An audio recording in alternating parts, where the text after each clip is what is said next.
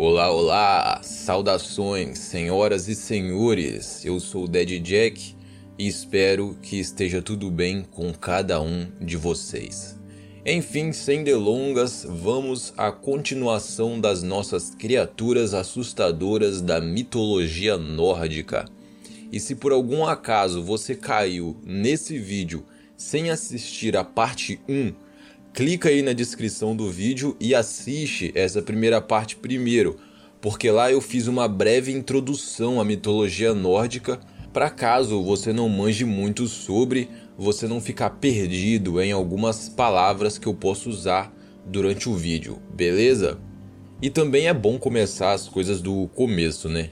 Então, enfim, bora lá. Top 5 Criaturas assustadoras da mitologia nórdica. Parte 2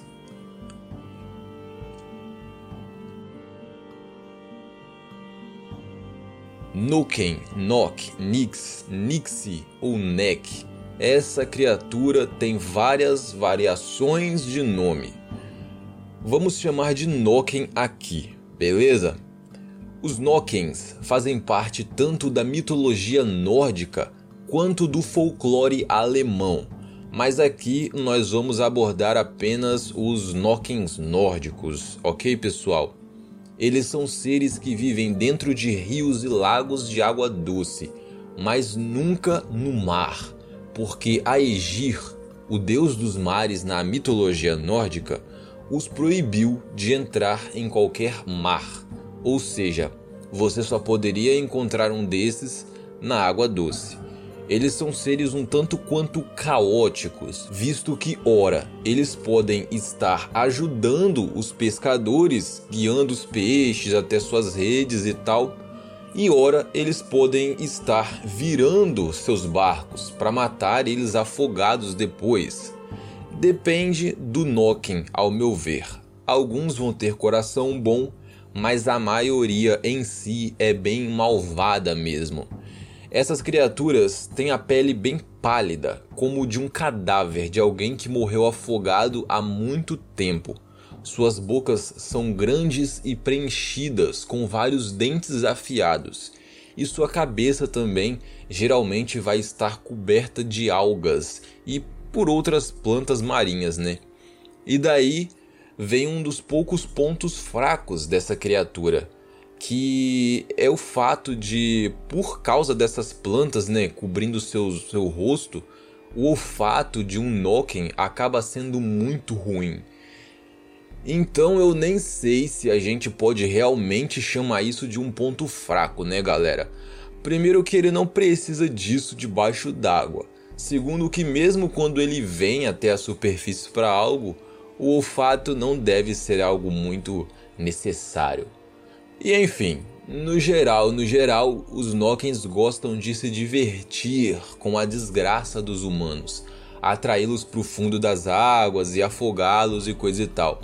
Mas como eu disse, existem aqueles que não fazem esse tipo de maldade também.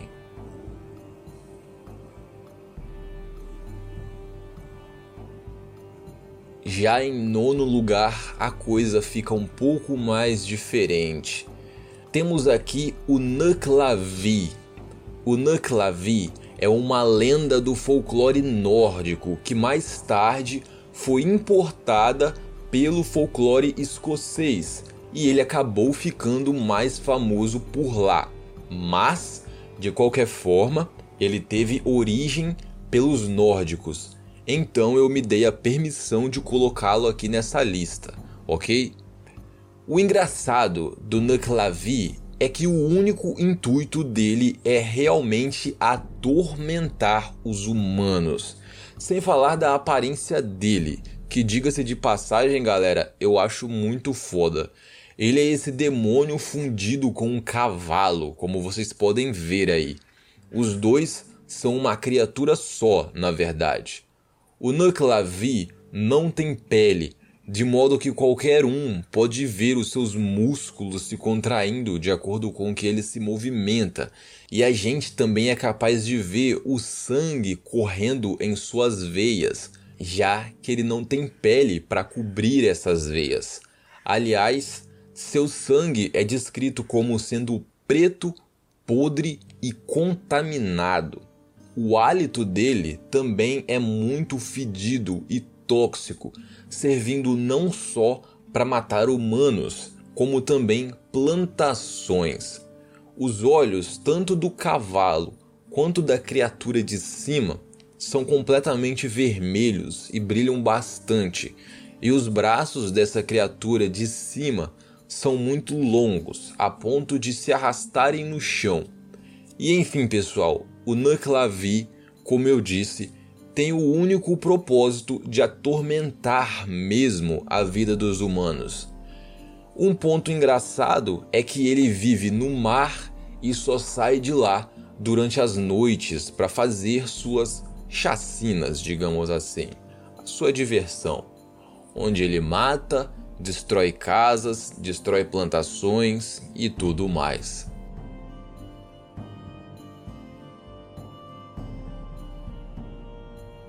Você provavelmente já ouviu falar da peste negra.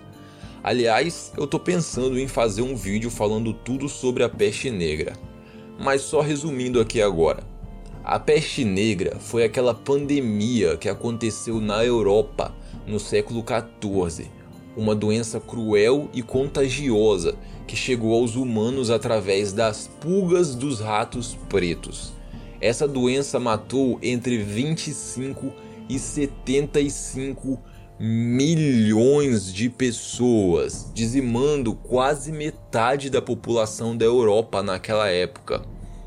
E bem, os nórdicos também foram afetados, tão afetados que criaram dentro de seu folclore uma personagem que era a peste negra em pessoa.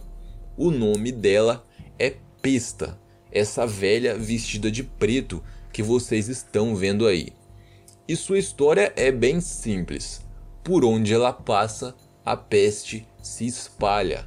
Mas apesar de ser uma história bem simples, se você voltar no tempo e se colocar no lugar dessas pessoas, das pessoas daquele tempo, né? Você vai entender porque a pesta obteve tanta fama a ponto de se fincar no folclore desse povo.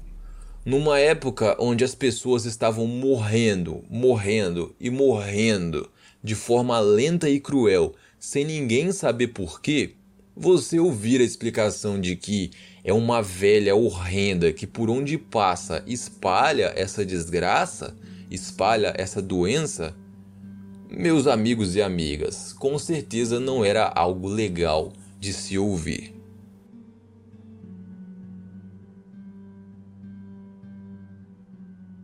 Draugr. Em resumo, o zumbi da mitologia nórdica. A palavra Draugr vem do significado literal, aquele que caminha novamente, ou seja, aquele que caminha mais uma vez depois da morte. Porém, além desse nome diferente e bem legal, os Draugr têm várias outras diferenças com os zumbis convencionais. Vamos lá, vamos falar mais um pouco dele. A começar por como se tornar um. Bom, existem quatro formas na mitologia de uma pessoa se tornar um Draugr. A primeira e mais boba, talvez, é se a pessoa morrer e o corpo não estiver na posição horizontal, essa pessoa pode voltar como um Draugr. Ou seja, se por algum acaso uma pessoa morrer sentada, pendurada, de cabeça para baixo ou algo assim, ela pode voltar como um Draugr. O jeito certo de morrer, digamos assim, é deitado. Aí você não corre riscos. Mas as outras explicações são um pouco melhores. Olhem só. Segunda forma de se tornar um Draugr é sendo uma pessoa ruim em vida, uma pessoa ruim mesmo, dentro da sociedade nórdica. Um marido que não respeitasse a mulher e os filhos, alguém que não respeitasse os deuses, esse tipo de coisa. Essa pessoa também corria o risco de voltar como um Draugr. A terceira forma de se tornar um desses monstros é ser atacado por um deles, assim como lobisomens, vampiros e os próprios zumbis, né? Se você for atacado por um deles, você se torna um. A quarta e última forma para mim é a mais legal. Os nórdicos, pessoal, eles tinham o costume de enterrar seus tesouros em algum lugar que só eles mesmos sabiam onde ficavam. Principalmente os vikings em si, os saqueadores e tal. Porque eles acreditavam que eles poderiam gastar essas fortunas enterradas quando fossem para Valhalla. Mas quando algumas dessas pessoas enterrava e mesmo assim ficava apegada, preocupada demais com o tesouro enterrado, ela podia voltar como um Draugr e ficar rondando o local onde o tesouro foi enterrado e atacando qualquer um que passasse por perto. Bem legal, né?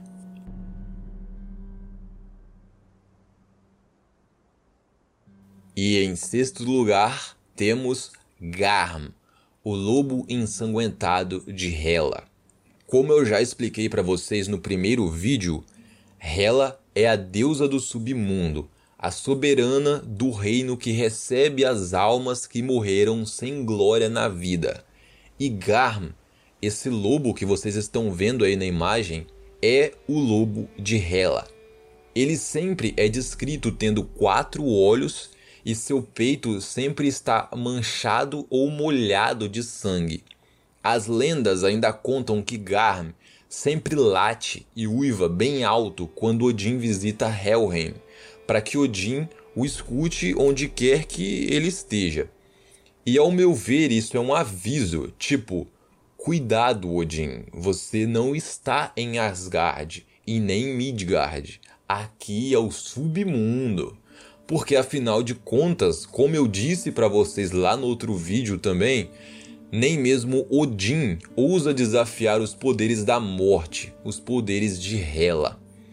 Outra coisa legal para falar de Garm é que num dos poemas que compõem a, a mitologia nórdica, né, tá escrito que Garm está para os caninos, assim como Odin está para os deuses e Yggdrasil está para as árvores, ou seja, Garm é o mais poderoso entre os seres caninos, mais poderoso até mesmo que Fenrir.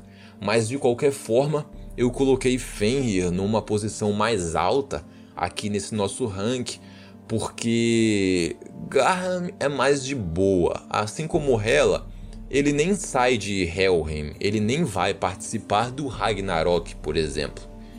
E enfim, pessoal, terminamos mais uma parte. E espero ver vocês aqui na terceira e última, ok?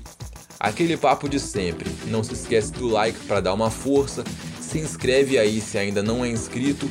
E se quiser bater um papo, só comentar aqui embaixo ou curtir a página lá no Facebook. Beleza? Espero ver cada um de vocês aqui no próximo vídeo. Valeu, fui!